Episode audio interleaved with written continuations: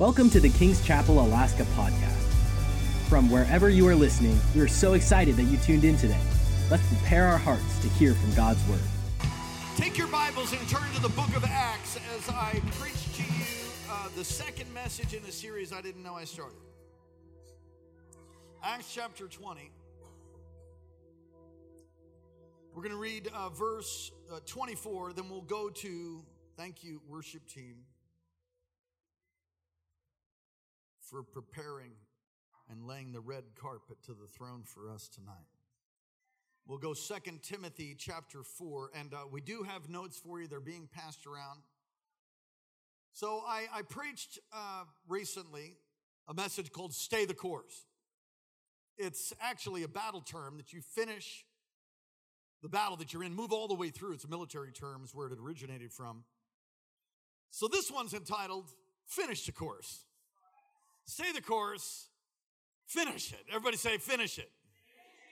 Okay, Acts 20 and verse 24. Again, we do have notes. We'd encourage you to go ahead and uh, fill those in as we move along. Acts 20, verse 24, New King James, I will read from to start. But none of these things moved me, nor do I count my life dear to myself, so that I may finish my race with joy and the ministry which I received from the Lord Jesus to testify of the gospel of the grace of God. Turn to Second Timothy chapter 4, find verse 6, please. The Apostle Paul writing says in verse 6 For I am already being poured out as a drink offering, and the time of my departure is at hand.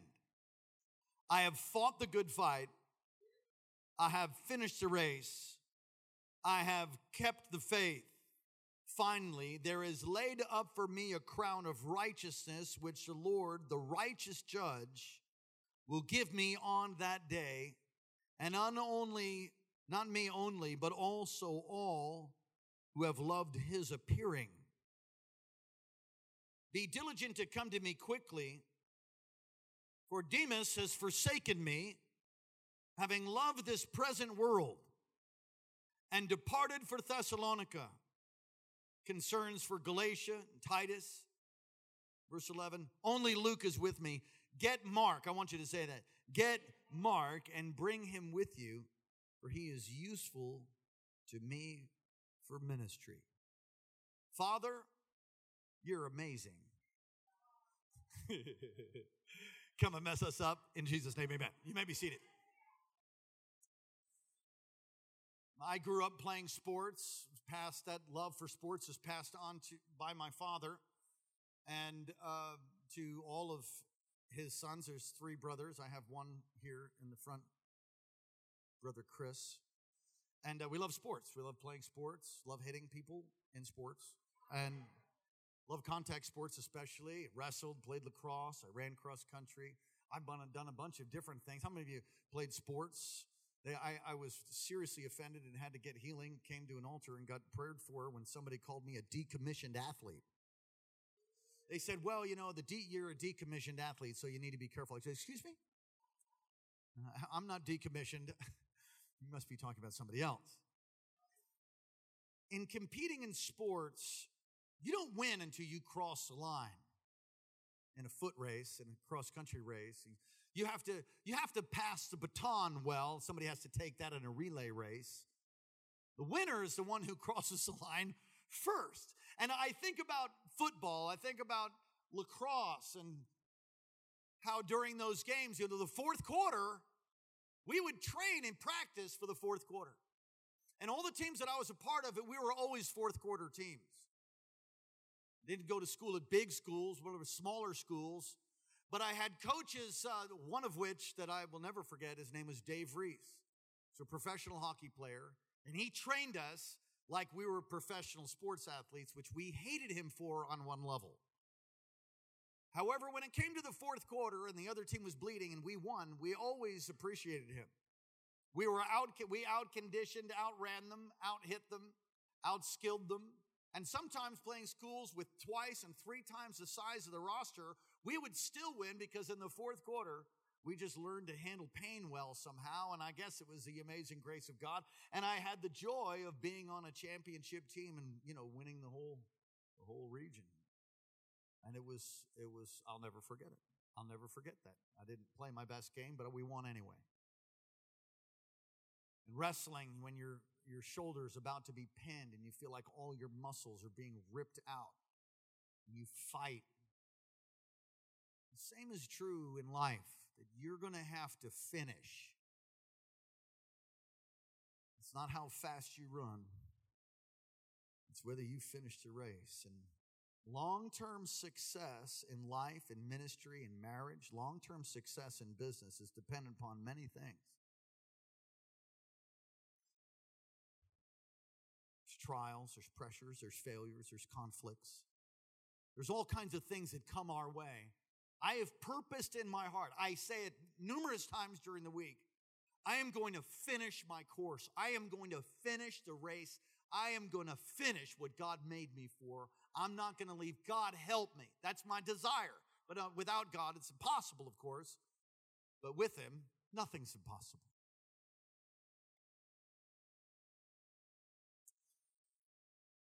I remember running and um, just not able to, not able to do it. You know, it's cross country. Got to the end, pushed myself too hard in the front part. Get to the end, and it's time to kick. You know, it's the final, final mile, and just running out of gas. And then I don't actually. It's just true story. It was uh, it was a tri-state meet, Massachusetts, New York, and Connecticut. I was the first. It was the first big race I was running in and they expected me to do nothing. It's the first year I'd ever run. I quit football out of rebellion. It wasn't a good idea. I started running and somehow I had some speed. It's, it's like the last three quarters of a mile, and I turn the corner and I have no idea where I am in the field, but I know I'm ahead of most people. I turn the corner and some guy is holding a, a box. Now that would be like a large, like JVC, two speakers, radio. It's called a box, you know, a boom box. You remember those? Come on, you remember those 70s, 80s? Everyone can remember the 80s. You remember that? Remember that JVC boombox you had? That thing was legit. You remember? Anyway, someone holding these monster. Remember? And they used to like walk and walk the street, be like, "Yeah!" Does anybody remember that? Okay. So I turn this corner and there's this guy holding a boombox playing the theme song to Rocky. I was like, Adrian! Adrian!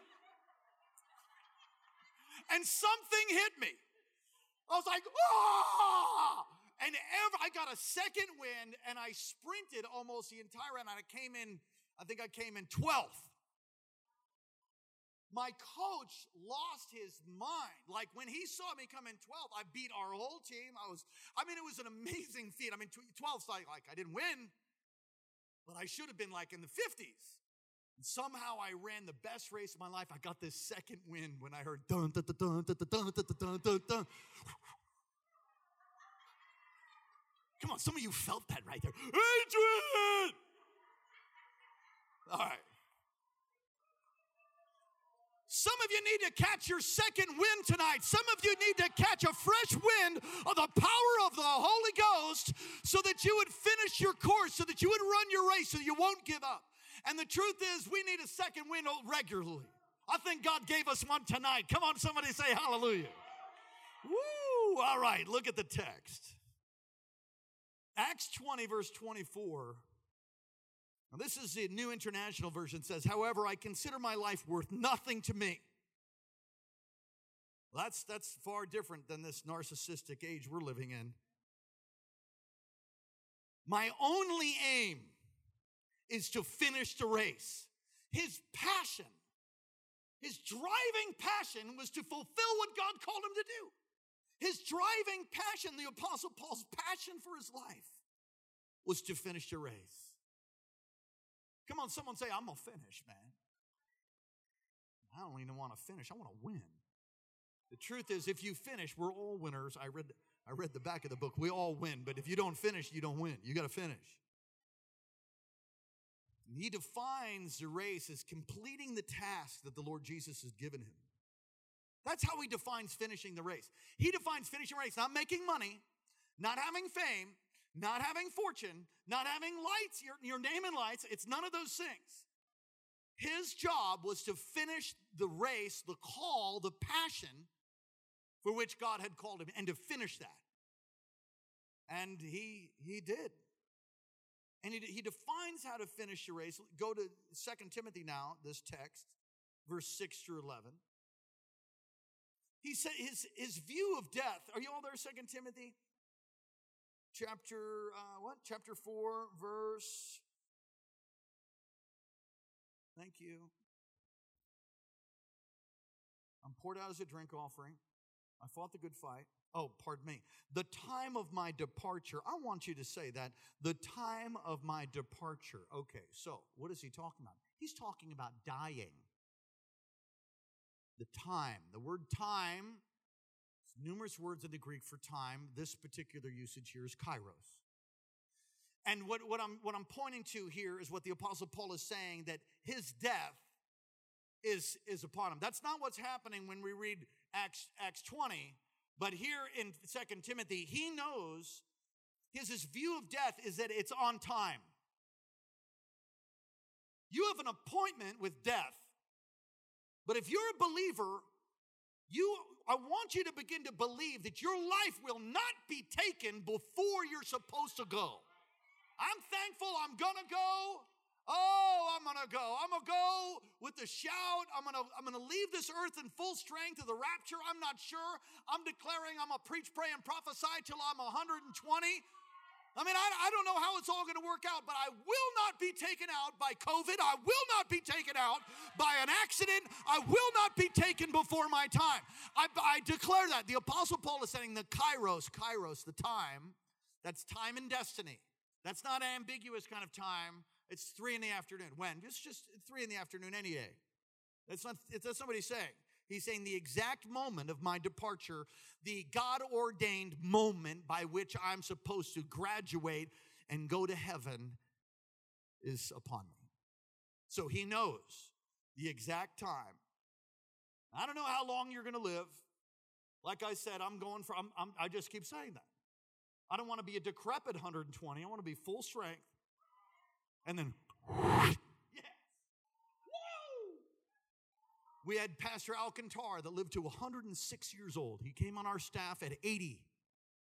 80 years old. He lived to 106. Somebody says, oh, I'm, I'm, too old to start the ministry. Well, are you 80? I mean, he did it at 80. Caleb, Caleb, Moses, a lot of people started at 80. hey! So if you're in your 50s, get to work.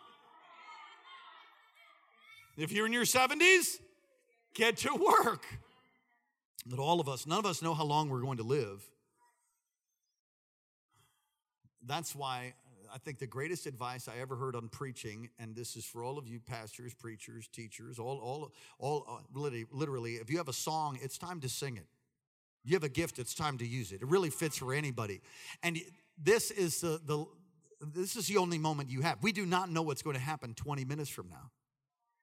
Listen, we're very close, closer certainly than when we first believed to Jesus' return. He's going to split the eastern sky one day. We're going at the trumpet sound. We are going. Some of you right now wouldn't go past the roof. Smile at me.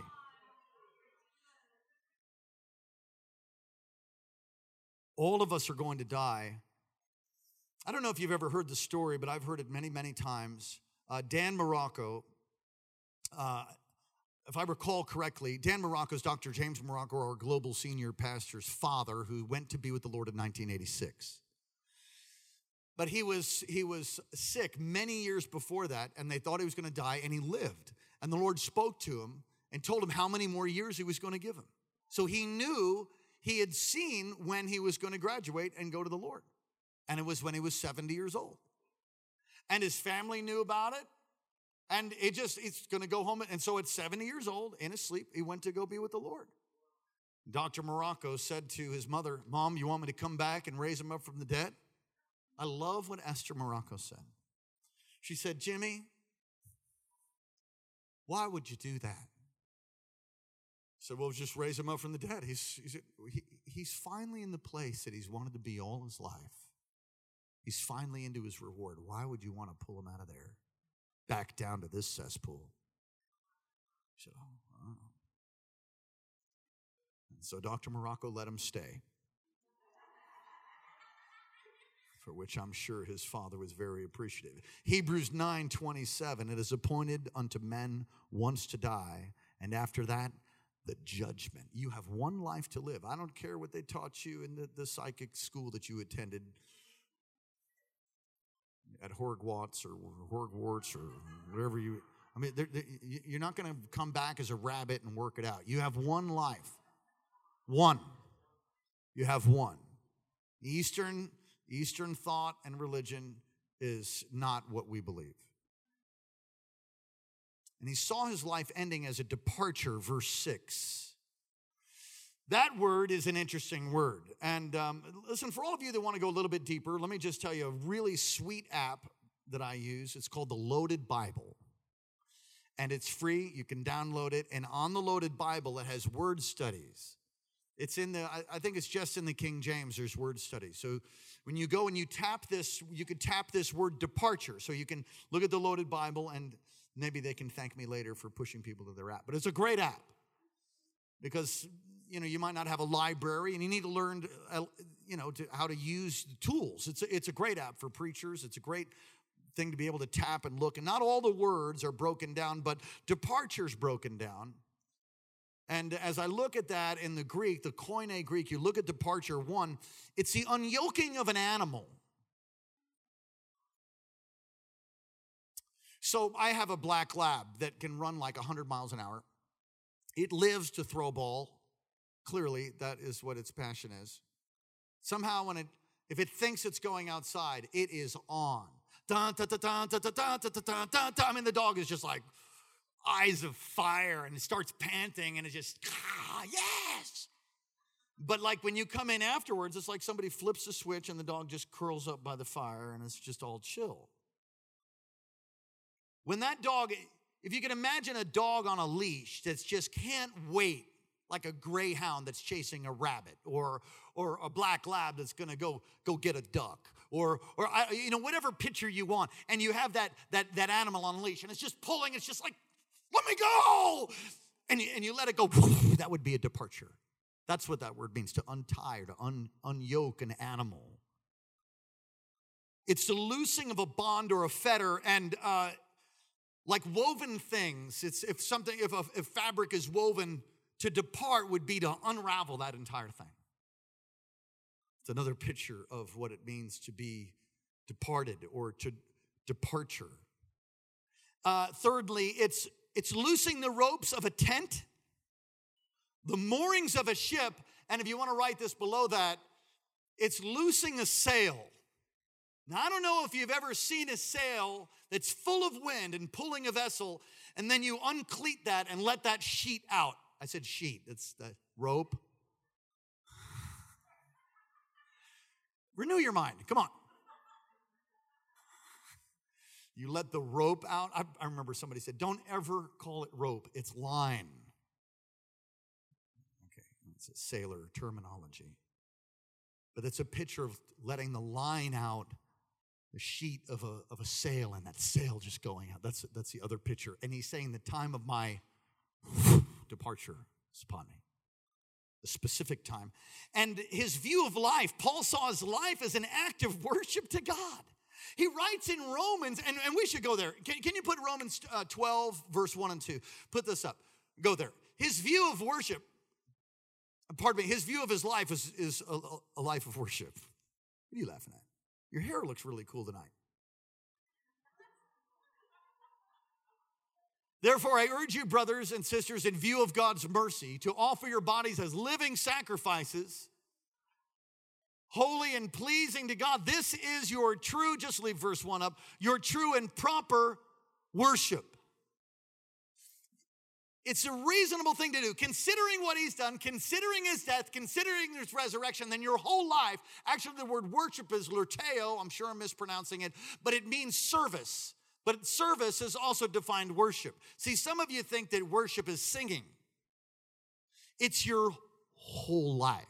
When you consider what he's done, then every aspect of your life actually belongs to him. And the reasonable thing to do in view of his mercy is mercy. In view of God's mercy is to offer your body as a living sacrifice, literally to be an act of worship. In your words, in your deeds, in your actions, day in, day out, in church, out of church. A lifestyle of service, a lifestyle of lurteo, a lifestyle of worship. So he viewed his life as an act of worship. Come on, someone say, My life's an act of worship. Okay, that's actually the right way to do that.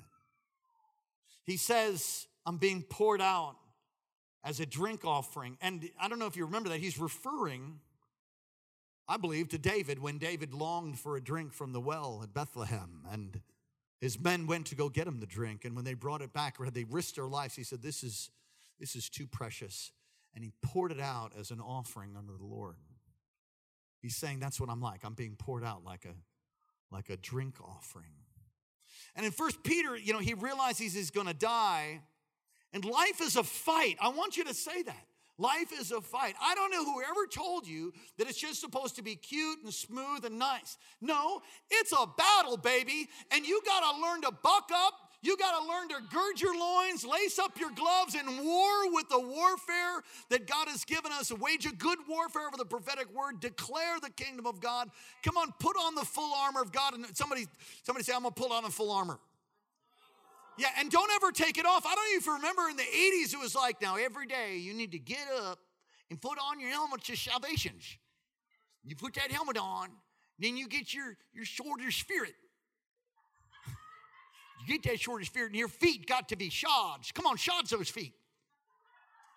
Preparation of gospel peace. Now, they might not have sounded like that, but I'm, listen, put the armor on. Don't ever take it off, okay? You don't have to put it on every morning, declare that you're wearing it, and understand the components of it. And there's some tremendous teaching out there about that. Life is a fight and a race, right in your notes. And the end result is that he kept the faith. He kept the faith. He didn't fa- he didn't give up. He finished. He finished the course. I'm going to say it. I'm going to finish my course. From these two texts, we see that the Apostle Paul saw the race as fulfilling God's will for his life. Every single person here, under the sound of my voice, all those that'll listen in the future, God has a specific plan and a specific purpose for the reason that you're breathing. And what you want to do is fulfill that. And I will tell you that there is nothing that will satisfy you greater than fulfilling your God given purpose. That He made you in your mother's womb, knit you together, and He's got a plan and a purpose for you, not to harm you, but to help you. You call on Him, and He answers you, and He brings you into rich fulfillment and destiny and purpose. God has a plan for each. Come on, someone say, God's got a, raise your right hand and say, God's got a plan for me. Try it again. Try, raise your left hand if you want to. God's got a, a plan for me, and I'm going to finish it. There's, there's a mistaken idea that, that God just does the plan and you have, don't have anything to do with it. Well, that's clearly not what the Apostle Paul is saying. He's saying there's a fight. I fought by the grace of God. I won. I finished the race by faith. I finished. Listen, you have your responsibility. You can receive a powerful prophetic word like you just got, one that God's already spoken to you, both spoken to both of you, giving you some plans. But if you don't get off your duff, it ain't gonna happen by, by some wind that blew in, you know, and, and your hair looking good. You gotta do your part, and you are. So many people want God just to come and just, Lord, just gonna do it for me. No, He isn't. No, no, He partners with you. You have to yoke with Him. You gotta get a job. You, you got to work. Let's have a praise break because I'm not feeling the love right there. Come on. Oh, come on. We're not on a golf, we're not, we're not on a golf course. Come on, come on, come on. Hey. All right. Paul saw the race as fulfilling God's will for his life. The course is fulfilling his will. And it's seen in his call. Here we go, some, some scripture. Acts 26. Then I asked, verse 15, then I asked, Who are you, Lord? I am Jesus, whom you're persecuting. The Lord replied, Now get up and stand on your feet. I've appeared to you to appoint you as a servant and a witness of what you will of what you have seen and what you will see of me. I will rescue you from your own people and from the Gentiles. I'm sending you to them to open their eyes. Listen closely, verse 18. This is what we do. We, this is what we're, we're about. To open their eyes and turn them from darkness to light and from the power of Satan to God, so that they may receive forgiveness of sins and a place among those who are sanctified by faith in me. And he's talking to King Agrippa and he says this So then, King Agrippa, I was not disobedient to the heavenly vision. I did not disobey. I've done everything I can to this day. I stand before you. Can you say that about your call, about your about the plan that God has for your life? was seen as his call. Acts 9 15. Oh my. The Lord said to Ananias, Go, this man is my chosen instrument to proclaim my name to the Gentiles, to their kings, and to the people of Israel. He saw his course, he saw his race as fulfilling the call of God. So if you, if you didn't catch that, that is your race, is to fulfill, to fulfill, to finish what God has called you to. Well, I'm not sure what that is. Stick around. Read your Bible, pray, let God speak to you, let God show you. There's some very clear things we know to do. We know to worship Him. We know to repent. We know to, to ask for forgiveness, to believe on the Lord Jesus Christ. We know certain things are very clear, but then in that, I mean, do you go start that business? Do you do you do you pastor? Or are you an evangelist? I mean, where are your gifts? Which way am I supposed to be used? What am I supposed to do? He'll lead you in those areas that are somewhat gray. If you make pray, please listen to what I'm about to tell you. Bump your neighbor and wake him up for a second. Come on, wake him up. You ready? All right. If you make Jesus your goal, you will never miss your destiny. You become more like him. See how big a heart you can get for God. See how you can grow in the knowledge of God. See what you see how how see how much you can obey him. 100% obedience. Try that tonight and tomorrow. And when you do that, you'll see the plan of God unfold. I was walking down this aisle over here and I started quoting a scripture. I think it's in Philippians. He causes us to will and act according to his good purpose. I'm, I'm so grateful for that. It's one of the ways that he leads us. I just feel like I want to start a church in Anchorage. So I'm gonna. Because I just see starting to see his fingerprints all over. We got to start in Anchorage. Bless those people. Got to get some people converted over there. Get some, get some, uh, Jesus, help me.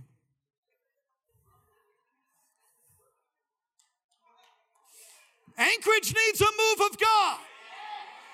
The reason there's so much nonsense in politics is we've lost a whole generation because the church was asleep not fulfilling the mandate, not running the race, not finishing the course, preaching sermonettes, making Christianettes with people that had no purpose, that lulled into the arms of the enemy and didn't fulfill anything. That is not the hour we're in. The hour we're in is where God is calling men and women and children to rise in their God given, blood bought purpose and begin to execute the plan of God for their life and for a nation. I believe God's found some people in Alaska. Can you say amen? He saw, oh, he was seen in obeying the voice of the Lord. Acts 22. I'm, I'm out of time. Put the scriptures up if you have them. Acts 22, 21. Acts 23, 11. Acts 18, 9. It was seen in his sensitivity, the Holy Spirit's prompting. You'll see that in Acts 16. You'll see it in Acts 20. He was open to, uh, he was, was seen in being opened for counsel. Now, I love this. Here's the Apostle Paul, and understand the Apostle Paul. He was discipled by Gamaliel, the greatest teacher there was. The greatest Pharisees, he was, he was talked about in history as being one of the greatest Pharisees and scholarly minds in the Torah that there ever was, and that was his pastor, if I could say it that way. That was his rabbi. That's who taught him. This Apostle Paul guy was not some slouch, extremely educated, full of zeal, full of full of, of desire to do something for the Lord. And in doing that, he persecuted the church until God woke him up and showed him the real meaning of all the Old Testament, which is types and shadows of the greater things to come. And he revealed himself even in the text we read in Acts 9 that he was Jesus, the Messiah, who he was persecuting. And the Apostle Paul knew more scripture than all the other, I'm just telling you, than all the other apostles, at least in the natural that we can see, that we know about educationally. And yet, in, in Galatians 2, which I just preached on, Galatians 2, he, he says, I went up by verse 2 by revelation and communicated the gospel which I'd preached to the Gentiles, but privately to them which were of reputation, or those who were, the New King James says, those who were esteemed as leaders. So he goes, and let me just blow it out to make the picture. He's twice as smart as everybody else. He's putting all kinds of points on the board, and he goes and he submits to them and their authority. Hey guys, I just want to make sure that I don't get derailed. This is a part of the last message I preached. This is like part two. I want to I want to stay the course. I want to finish my course. Are we good? Because I want to make sure I'm not messed up on preaching the gospel here. This is somebody that knows way more than the leaders he's submitting to. I love that. You know why? Because it's seen his call and finishing the race. You need counsel to help you to do it. And the Apostle Paul, he didn't have to do that, did he? But he did. Because I'm going to tell you, if you think you can finish the course that God's got for you without other people, that's some other course, but that's not his. Because his course is so big, so broad, so that you're meant to run it with others. You're meant to do it with other people. You're meant to do it locked arm in arm. In fact, the, the whole, the whole uh, uh, Roman army, the armor of the Roman soldier, put on the full armor of God, it actually doesn't work that well by itself. It's supposed to work in conjunction with other people. And I've done illustrations where all the studly guys come and lock arms and we all have shields. I've done some illustrations like that. And and you fight together since you're since you're you know you're fighting together even for decades.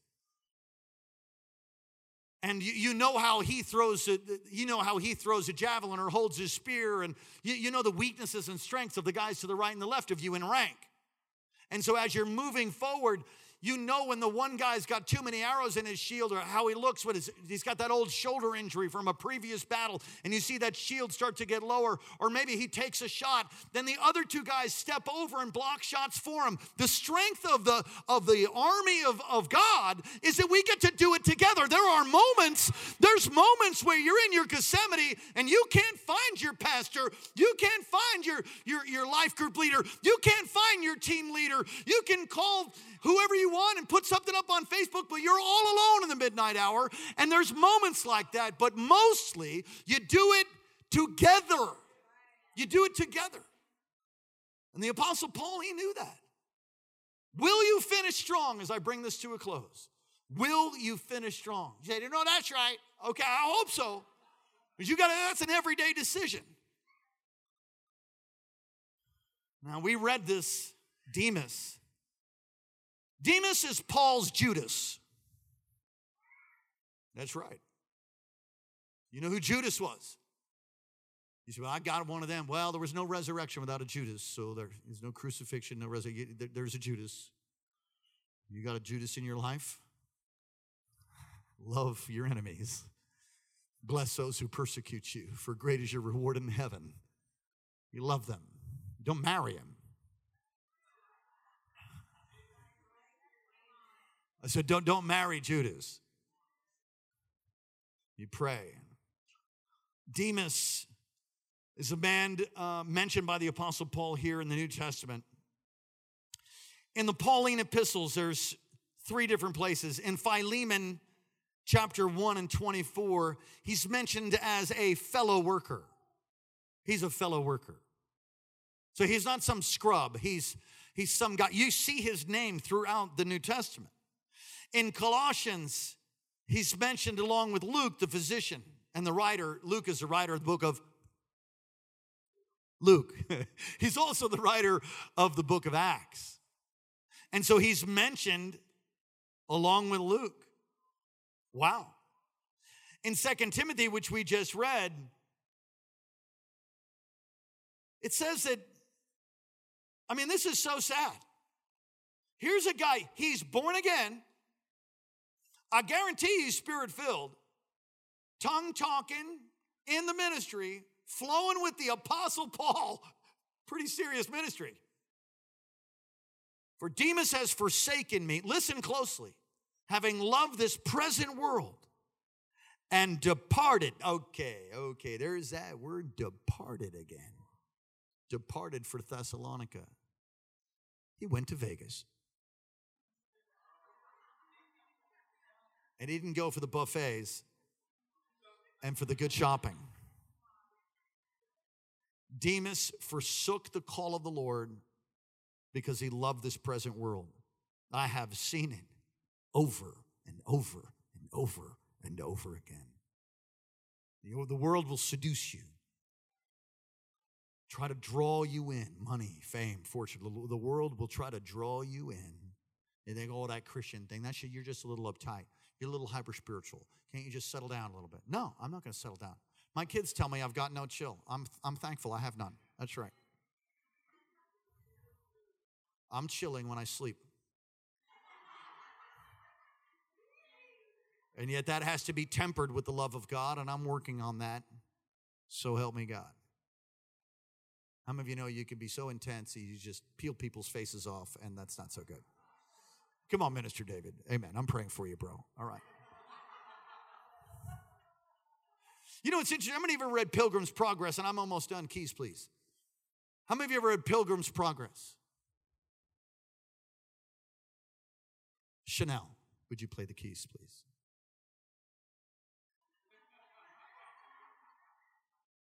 Pilgrim's Progress, uh, I think everybody should read it. And it's an allegory, and it used to be mandatory reading.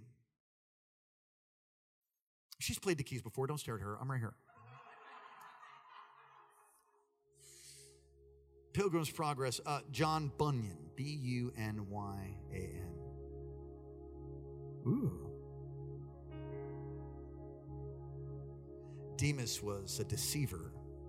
Demas is an actual character in the book Pilgrim's Progress. How many of you know a Demas? They just they were serving God, but they're like, like he's sitting next to me. I'm not going to raise my hand. Okay. Well, praise God, you got to hear this service. We don't know. We never hear from him again. And I, I, did some history, couldn't figure it out. I spent a little bit of time trying to hunt back, hunt down the life of Demas in Vegas. I couldn't find anything. Thessalonica, it's a major city in Greece. So he went there. He loved the world, and he he, he rejected Paul.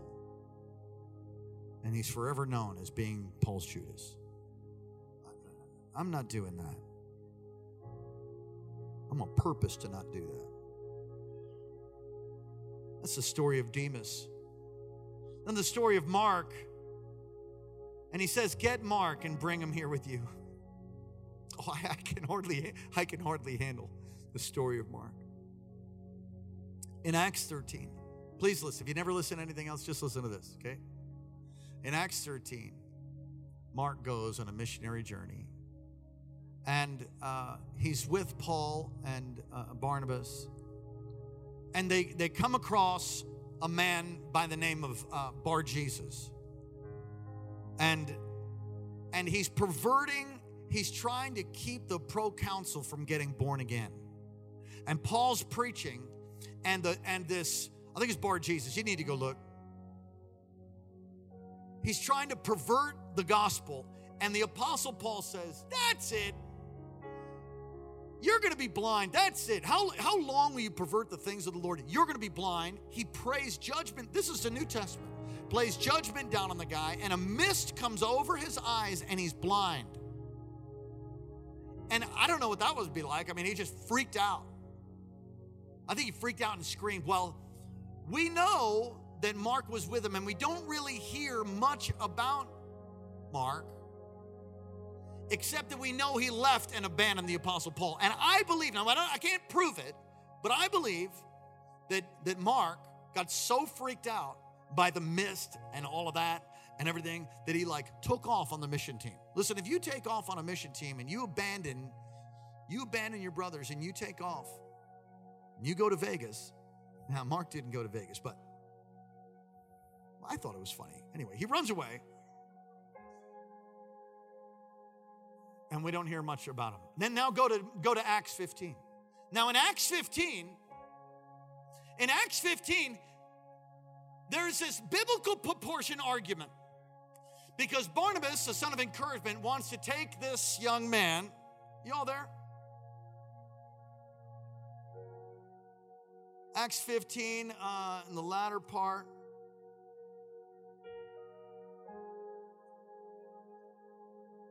They have this huge argument because Paul's not taking him. I'm not taking, I'm not taking Mark. We're not taking him. We're not bringing him. He abandoned the trip. He left us. He's chicken. He's a turncoat. He's a Demas. He's a Judas. He failed. Now, it doesn't say that, but I'm trying to fill in the blank a little bit for you. I'm not bringing somebody on my team that left me in the ditch last time we were there. But thank God for the Barnabases. And, and the text, I believe it's verse uh, 30, 37. Paul and Stitze, they should not take with them the one who had departed. Oh, we do know the area. I'm so sorry. Pamphylia. And not going to work with them. Then the contention became so sharp, verse 39, that they parted from one another. In other words, Paul and Barnabas argue, and he's like, We're bringing them, Paul. Paul's like, There's no way. And they argue, and they're like, That's it. You go your own way, but I ain't going with you. And uh, that's it. You go on your own stinking missionary journey. Money, you know, the first century had arguments too. This is a serious argument. And it says here that Barnabas took Mark and sailed to Cyprus, which is the same region. Now, let me watch this now. The word took means to join himself to. It's to join himself to. So, so Barnabas says, We're bringing him. And Paul's like, No way. He's like, Oh, yeah, we're bringing him. And they're like, No, you go on your own journey, but we're going on ours. And he takes Mark and he pulls him up. And to, to took is, it's not, hey, you're coming with me. It's it's this picture, put your arm around me if you would. It's this picture that I am now joined to you. oh my. The joke of it is, is it's so true. You're no Mark, we are joined. Well, I mean that. You weren't somebody that turned hip. Well, maybe you were Mark. Well, this is like a prophetic thing right here. How cool.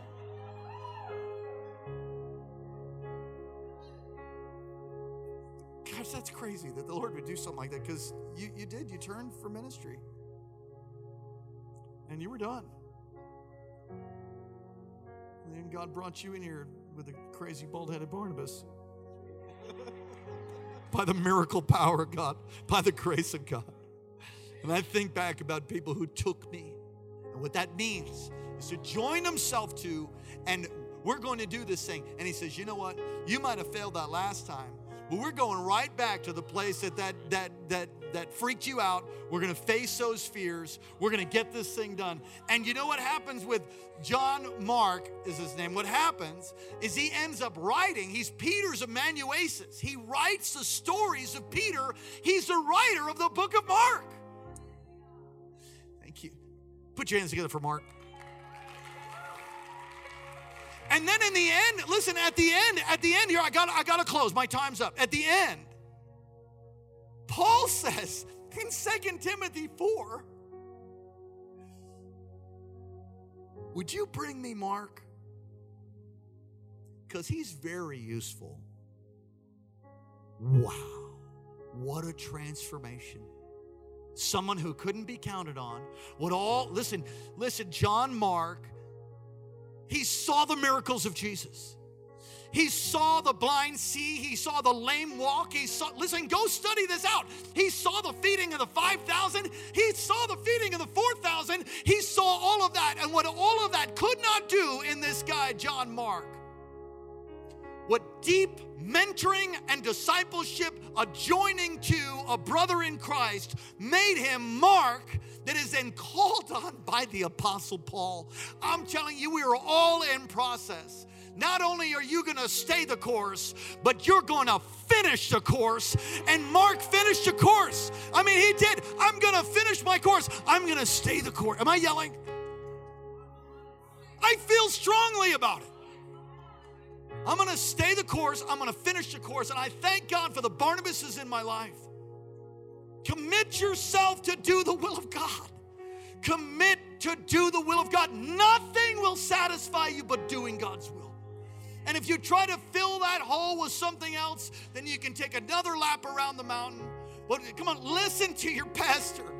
Listen, do God's will, plug in, get in a team Get, get a part of a team, get a part of a life group, serve in some capacity, learn the word, learn to witness, learn to share your faith, learn to pray, learn to fulfill God's plan for you because nothing will satisfy you. There's no money, there's no fame, there's no fortune. Nothing can satisfy you but Jesus. Nothing. Nothing.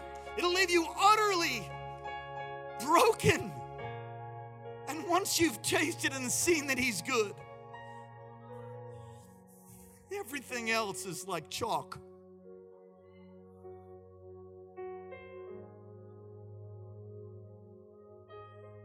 Commit yourself to do the will of God in how you live in seeking God's will. Powerful word. Stand up on your feet, put your hands together for Jesus. Will you do it? Will you finish the course? Come on, say, I'm to finish the. Come on, say, I'm to finish the. I can't hear you. I'm to finish the course. I'm to finish, but I want to stay the course. I'm to finish the course. Two part series that I didn't know I was stumbling into. Let's fulfill God's plan for our life. Every head bowed, every eye closed in the closing moments of this service. If you're not right with God, do not leave this building. Don't turn off this broadcast. Keep your phone on, your computer on. If you're not right with God, do not leave this place without getting right with Him. Because there is a time of your departure, there is a time of my departure. None of us know when that is. And that car could have taken out my wife, and you'd have gone straight to heaven, and we would have seen you later. But in God's mercy and grace, it devours rebuked. But I'm telling you, no one knows. And if you're not settled, you say, well, I'm not ready. Yeah, the devil makes sure you're never ready. And let me just tell you something. You don't fix yourself up, then you come to church. You come just broken, messed up, jacked up. I don't care if you're on drugs, you're a prostitute, or you're a pimp. I don't care where you've come from. I don't care you've been going to church for 20 or 30 years. If you've never made a decision for Christ, you need to make it tonight. You need to do it tonight. Why? Because God's plan for you will never come about without that first step. Every head bowed, every eye closed, those online. Man, I feel the Holy Spirit tonight. You say, That's me, Pastor. You want to get right with God for the first time, never received Jesus, never prayed a prayer to believe on the Lord and repent of your sin. You want to receive Jesus for the first time, or secondly, you want to recommit because you drifted. If that's you, you fit in any of those categories, give your heart to Jesus. You've never done it before, and you're going to do it tonight. You said, I've had people that are like smoking crack, and they say, Yeah, I've been living for Jesus all my life. Okay, that, I don't know what Jesus that is, but this is, this is a different Jesus. Once you get born again, you know you're born again, you know you're saved, you no longer continue in sin. You begin to fight it, you, you, you get set free. It's not that you don't fight, you fight. You never give in your heart to Jesus, or you want to recommit. All across this place, those online, I count of three, slip your hand up. One, two, three. Do it now. God bless you. God bless you. God bless you. Raise your hand high, all the way in the back. God bless you. Praise God. God bless you. Wonderful. Pray this prayer with me. And after you pray this prayer on your way out, you stop at the at the next steps desk and one of our team will help you get information to grow in God because you'll be like a little baby. You gotta, grow, get big and strong, and fulfill and finish the course. Pray this prayer with me all across this place, those online. Say, Dear Heavenly Father, Thank you for sending your son Jesus to die in my place, to rise again from the grave for me. Forgive me of all of my sin. Come into my heart. Come into my life. Be my Lord and Savior. Wash me, cleanse me, make me new. Thank you for loving me. Thank you for hearing my prayer. Amen. Would you lift your hands as a universal sign of surrender to God? Holy Spirit, come, touch now. Raise up an army. Raise up an army in our midst. I call in by declaration and by the word of the Lord. I call in leaders and laborers and workers. I call in those who even were like a Demas but woke up, or like a Mark, I should say, and woke up and came back into the house. I call in those, not unlike Pastor Gill not unlike those who've been disillusioned and hurting and wounded. Give us your huddled masses, God, as it, as it says in the Statue of Liberty. Give us to broken, hurting people. Give us to rich, the lame, the halt, the broken, the poor, and everything in between. God, give us a harvest of souls and raise up an army of people that'll stay the course and finish the course. Put it in us like that, that we will fulfill. Come on, raise your right hand to God if you're serious about it and say, God, I will fulfill the plan that you have for my life. I need your help. I need the help of others. Give me a hunger for your word. Fill me full of your spirit and use me to bring much glory to your name. I pray these things in the name of Jesus. I declare these things in the name of Jesus. Give a shout to God all across this place. Oh, come on. Come on. Hey. May the Lord bless you and keep you and cause his face to shine upon you. May he lift up his countenance towards you, be gracious to you, and give you peace. We love you. We'll hope to see you tomorrow, 1030. We'll be praying in the new year. If you would kindly go get your your kinfolk. God bless you tonight. Thank you for joining today's podcast. If God is impacting your life through this ministry, you can partner with us and give at kcalaska.com. Also, don't forget to subscribe to our channel and enjoy more messages like this one.